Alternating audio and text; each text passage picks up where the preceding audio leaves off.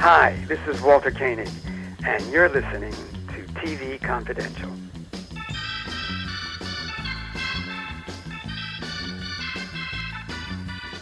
Another aspect, and, and this goes back to Roddenberry, there are not too many network shows that can work on more than one level, not only on a pure entertainment, escapism level, but also a show that stops and makes you think and has something to say about the human condition. And there have been many books written about the making of the television show. There have been many memoirs written by the actors, many of the Star Trek uh, film and, and television actors. Also, a number of books that have have used Star Trek to discuss fields of study, such as there's the uh, there's a there's the physics of Star Trek, there's the literature of Star Trek, literary references, and um, I would be remiss in saying there's a book called The Ethics of Star Trek, which, Wow. Who wrote uh, that? which a lady named Judy Barad, and she had help from some guy whose name escapes me right now. But you can, but it's it's it's it's it's a fun book that looks at the the actions of all the Star Trek captains and how they and and, and how they you know, reflect the teachings of everything from Sartre to Aristotle to Kierkegaard and and Kant and everything in between. Lincoln, uh, which was the inspiration for Captain Kirk. Yes. Uh, but you also look at uh, there was a, a book written based on uh, Stephen Hawking's visiting the set Mhm. and looking at the warp drive and actually saying, "I'm working on that." Mhm. Yeah. And there was a whole book based on just the, the, the technology and. Yeah, it is. It is a phenomenon. I've had many college professors cite something from Star Trek. Uh, I was in college the day Gene Roddenberry died, and uh, my uh, my speech 104 class was pretty much dedicated to what he did, and uh, with the also just the character design of uh, Kirk, Spock, and McCoy, ethos, logos, and pathos. Yes. And so you you bring it back, and and and uh, you know you, you you have really strong core ingredients for a show, and it does explain the longevity. Well, the, the man was onto something that here here we are, um, you know, 45 years later, and uh, we're not only still talking about the original show, but the various incarnations, but the fact that this is a you know this this is it's not just a franchise; it's a phenomenon that still has legs and likely will have legs long long after you and I leave this Vale of Tears. Yes, I, I would definitely think uh, that that would be true, and uh, I guess it would be uh, important to mention also that uh, the the people at uh, at NASA with our space program were so inspired. Yeah. I mean that we had a space shuttle. I mean now that we're talking about the last flight of the last space shuttle Mhm. that happened, re- the first space shuttle was called the Enterprise. Yeah. I mean, I mean, Aircraft carrier? there's an aircraft carrier called the Enterprise, yeah, and uh, and that kind of gets woven into the Star Trek lore later on when you see the history of these, you know, of, of the of the Starship Enterprise, Mhm. and and now you know it comes full circle.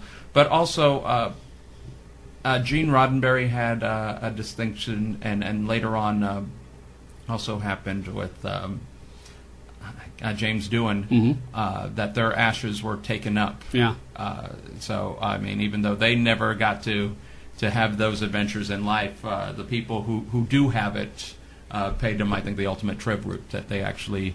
Uh, it was not released when it happened, but the shuttle went up with Gene Roddenberry's ashes, with uh, Majel Barrett uh, at Cape uh, Kennedy, Mhm. and then she was at Edwards Air Force Base when, when, when the shuttle came back and, and the ashes were returned. I know you're an original series fan. Yeah. Um, of the, uh, wh- which is your favorite character on the original series, and do you have a favorite amongst the um, the new generation shows? You know, when I was younger, I think I was more fascinated by Spock. Uh, but as I got older, I think I be I have uh, evolved more into a Scotty fan. Just uh, I would think that the person, just uh, having a great deal of respect for the person behind the scenes who has to be the miracle worker. Yeah. Uh, Yeah. and and uh, Engineering And think and- for, yeah. yeah. for for that, I, I would think with uh, and it's kind of the same, almost the same uh, thing with Next Generation, uh, Data and Geordi. Uh, uh, that would be there, but you know, Next Generation, the field was so much uh, wider Right. too because Well, we had we had evolved. we had evolved. Yeah, we- had evolved. You know, in many ways, we as a society have evolved a little faster than Yeah. than the, the and our technology also faster than the original series. But I always thought the the uh, brilliance also was uh, having a character like Worf, the Klingon on the ship, and what did they do with Worf besides him getting to be the hero many times? They gave him a child somewhere Yeah. there, Yeah. uh, which I'm sure appeased a lot of parents groups, you know, that would be saying, "Why can't the Ninja Turtles have a wife?" Or you know, what, you know, which I always found a little ridiculous. But they gave Worf a child, Mm-hmm. and to see this incredible warrior being frustrated Right. because the child isn't obedient, Yes. and and having Worf deliver uh, uh, Chief O'Brien's uh, baby, Mm-hmm. and having this this great Klingon, you know, this warrior who can handle any challenge freely, being scared of delivering a baby because you know the the baby wasn't doing what the simulator taught him to do, and to see that frustration, uh, that goes back also something I think uh, a great tribute to the actors and, and, and the creator and the writers. Some of my favorite adventures were of uh, both uh, casts when they were not at their best. Uh, when uh, whether it's uh, Well, that's that, that that's that's when the character really shows. that's when the character shows. It really humanizes them. Yeah. You know whether uh, the original cast is in the past trying to get humpback whales. Yeah. Yeah. Or um, Spock, it just doesn't work when you swear. Yes. you know, a double dumbass on you is, is, is, a, is, a, is a great line. And the fact that Kirk thinks that he is good at it. Yeah. Yeah. Yeah. You know, the fact that profanity has been pretty well eliminated in the in the 23rd century. Yes. When you would see them there, or uh, same thing with the next generation, when they don't have their technology to fall back Yeah. on. And especially the next generation, the Enterprise is now the flagship. It is Yeah. the best ship in the fleet that you know nobody else holds a candle to this this ship and this crew and they get put in situations where they don't have uh, their not only their technology to Yeah. help them but their legacy and their you know their reputation is, is not there and I think that's when you all yeah when you when you saw those characters Yeah. and uh, the, the nice thing about the later shows is that, with the exception of Enterprise, they had a long enough run that they could explore Exactly. all of that stuff. You could have an episode centered around one character on shore leave, Mm-hmm. And them having an adventure there, and you get to learn who that character was, and you enjoy it just kind of like right after they fight the Borg. Yeah. And the next character is Captain Picard going home and having a fight with his brother, and it was a wonderful episode. Mm-hmm. I mean, it was really brilliant. You got Data to go back and, and, and discover that his creator's alive. Again, another wonderful episode that was centered around, you know, Brent Spiner playing three parts. So, and, and you're looking at the talent of the actor, but also you get to see those layers of that character. Do you have a favorite? Oh, original series. Well, of course, I adore Chekov because he looked like Davy Jones. what girl didn't? But Nichelle Nichols, I mean, as Lieutenant Uhura, he was somebody who looked like me Yeah. on television, and she was smart. She was in a position of power, and uh, she was not. I mean, she she was beautiful, and she inspired me. She inspired me in my life. Yeah. And later on, I resisted the new series. I was so in love with the original series. I did. I did. I did not want to connect to the new series. I watched it, and it was Jean-Luc Picard that really brought me in. He was wise, wise. Yes. He was. He was a great. He reminded me of King Solomon, for Yeah. God's sake. And that brought me into the series, and I stayed with it. Also, the Doctor. I like the fact having a working mother in the future. Dr. Crusher. Dr. Crusher. Thought she was wonderful. Well, look, you know, Captain Picard's kryptonite was children originally. Yes. yeah. He he he wa he could not deal with children, And- and, he had uh, uh, Wesley basically at his at his side for the first few years. Yeah, Yeah. and in one episode, he became a child. Yeah, Yeah, and I mean, I, I, I, again, that's a very clever way of of of moving the show forward by not because it, it would it would have been very easy to to make you know Picard like Kirk. Because, but then you're gonna, but then you're gonna be comparing it to the to the original, especially with the movie still going on at the time. So to have that contrast, it, it, it enabled the show to establish its own identity, although it took a while for it to find its footing. Um, uh, I like Picard. Um, I've always preferred Kirk because I just I just like because the fact that Kirk punches first Oh, and he's asks James questions later. Bond He's in James space. Bond in, Yeah. in outer space. Or as the Klingon said, you know, this tin-plated dictator with delusions of godliness. Yes, yes, yes. and we love that. Yes, absolutely. But at the same time, of, of the new captains, I'm probably more partial to uh, Sisko on Deep Space Nine. Um, a single dad. a single dad, um, a, a, a guy who um, you know uh, would, would would occasionally grapple with uh, you know, the ethics of a situation, not always know whether it's the right thing to do. Um, and plus, from a performance point of view, I mean, I always I, I loved Avery Brooks because he was Hawk, and it was just fascinating to watch him just just just just to enjoy him as an actor, immerse himself in a completely different character. He was as unhawk-like as you could possibly be, but still very effective. And unlike the other captains, and I would include Janeway and uh, maybe not so much Archer, but we we we are introduced to this character from an episode of Star Trek. You know, basically, we saw another perspective of what happened with the Borg, Right. And and and Jean Luc Picard as Locutus, and and here you have a character who loses his wife and and that is something that stays with him. You didn't have that, uh, especially with Captain Kirk. Right. You know, I don't think uh, Captain Kirk could remember the names of his conquests, right? And here you have, and, and, and the idea of Captain Picard settling down and marrying also was Yeah.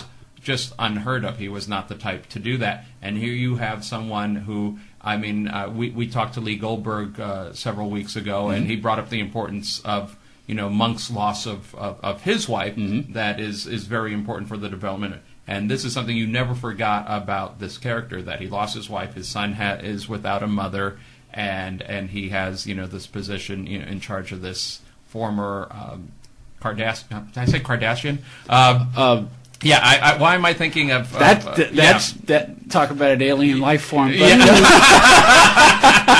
Imagine the makeup artist having fun with that. Um, uh, but you, you, you, you have I saw the tip of my tongue, but I can't. yeah. I- why is it that that word comes out? It's not with a K. Uh, but but you have them in charge of that outpost, and and so you have a very different look, and you're still in that franchise. And then as the show developed, you had an ongoing storyline, which you didn't. You know, most of the uh, the other shows they had. Uh, you know, basically they were very much standalone stories, and then you went to your next adventure. Here you had one where you had two seasons that had a storyline about them going to war, Yeah. the Dominion War, and and there were discussions of uh, because you were in a stationary place. Uh, the Bajorans had their religious icons, which were mocked at, but uh, you know, to the Bajorans. Uh, when you had the uh, other aliens that um, were assisting the shapeshifters, they saw the shapeshifters as gods too, and mocked the Bajorans because they thought the aliens that lived in the wormhole were gods. Uh, you, you you brought in all of this, and and it was really well done. That you saw this war with a beginning, middle, and an end, and you saw the these characters' ethics being questioned when it came to what's the right thing to do or what do we need to do to Mm-hmm. win, which I don't think you ever saw the the others having to deal with it. No. You knew that they were at war with the Klingons, but that didn't affect. No, it was. Yeah, it- yeah. it- but And- in, in, in the context of those worlds, it just, it, it wasn't. But in Deep Space Nine, because it was a, it was very existential in, in, in nature, and so and there was was a, a beautifully done episode where Sisko is is you know dictating to his log, and it's like a, a dramatic monolog Mm-hmm. that he had to, in order to get the uh, Romulans into the war, he had to uh, basically do a few unethical Right. things and uh, a little uh, deception uh, to, to to bring them in. And you can't. You, you, you- And if, you- Kirk, if Kirk did it, Kirk wouldn't think twice about it. But it's like you know. But it, Sisko, not Sisko, wasn't Kirk. Sisko was a man who thought about his actions. and uh, and it was I think also when you're watching when when they are at war with this alien life form that was created in the next generation, Yeah. and it was the whole galaxy at stake. I think you and the viewer, you as the viewer, were invested in the storyline. And I think it was, you know, the first time that Star Trek really showed some of the nuances of war and the Yeah. compromises that you make. And uh, one of my favorite moments is when you have, I keep calling them the Kardashians now. Uh, uh, Was, when you- when you- actually, wasn't it the Kardashians? I, I, I'm I think they're uh, slightly slightly different accent on a different syllable, but but you you have all the enemy ships lined up, and you have all the Federation ships lined up, and the Federation is obviously outnumbered, and then the little gaps between the ships, the Romulans show up and they uncloak, and the numbers double, Yeah. and it's just the look at of Captain Sisko going. Oh yeah, that come on the screen. Yeah, we were. You know, the Romulans say, "Yeah, we're here. Uh, we thought you could use some assistance." And Captain Sisko just looks around and goes, "I'll be damned." You know, the old enemies are putting differences Yeah. aside because we have something bigger. So when you had basically every enemy of the original series all saying, Yeah. we're on your side." And, and we're going to be facing the. It's like I think people who have been part of the whole franchise were invested, Mm-hmm. Yeah. and they felt the pain of the characters and they, it was a wonderful opportunity to question the morality of war and the necessity of war and same things that we're, we're discussing today Absolutely. Sometimes a TV show is more than just a TV show. And that was by that was by design. exactly 45 Years of the Rockford Files, revised third edition. The complete history of the Rockford Files on television, now completely updated with more than 20 new interviews, additional photographs, and a whole lot more. 45 Years of the Rockford Files, available now at rockford45.com, rockford45.com. Be part of our conversation. If you like what you hear, have thoughts on this week's program, or have an idea for a future edition of TV Confidential, we'd love to hear from you. You can email us at talk at tvconfidential.net, talk at tvconfidential.net. You can also message us at facebook.com forward slash tvconfidential, x.com forward slash TV Confidential, or at TV Confidential on Instagram. And if you're listening to us on the TV Confidential podcast, please be sure to hit the subscribe button. This portion of TV Confidential is brought to us by our friends at Front Porch Realty, the community of realtors in the Northern Bay area of California that is committed to finding the solution that is best for their clients. Whether you're a first time home buyer or looking to sell or lease your property in Northern California, call Karen Strain at 415 886 7411 or visit frontporchrealtygroup.com for more information on how they can help you.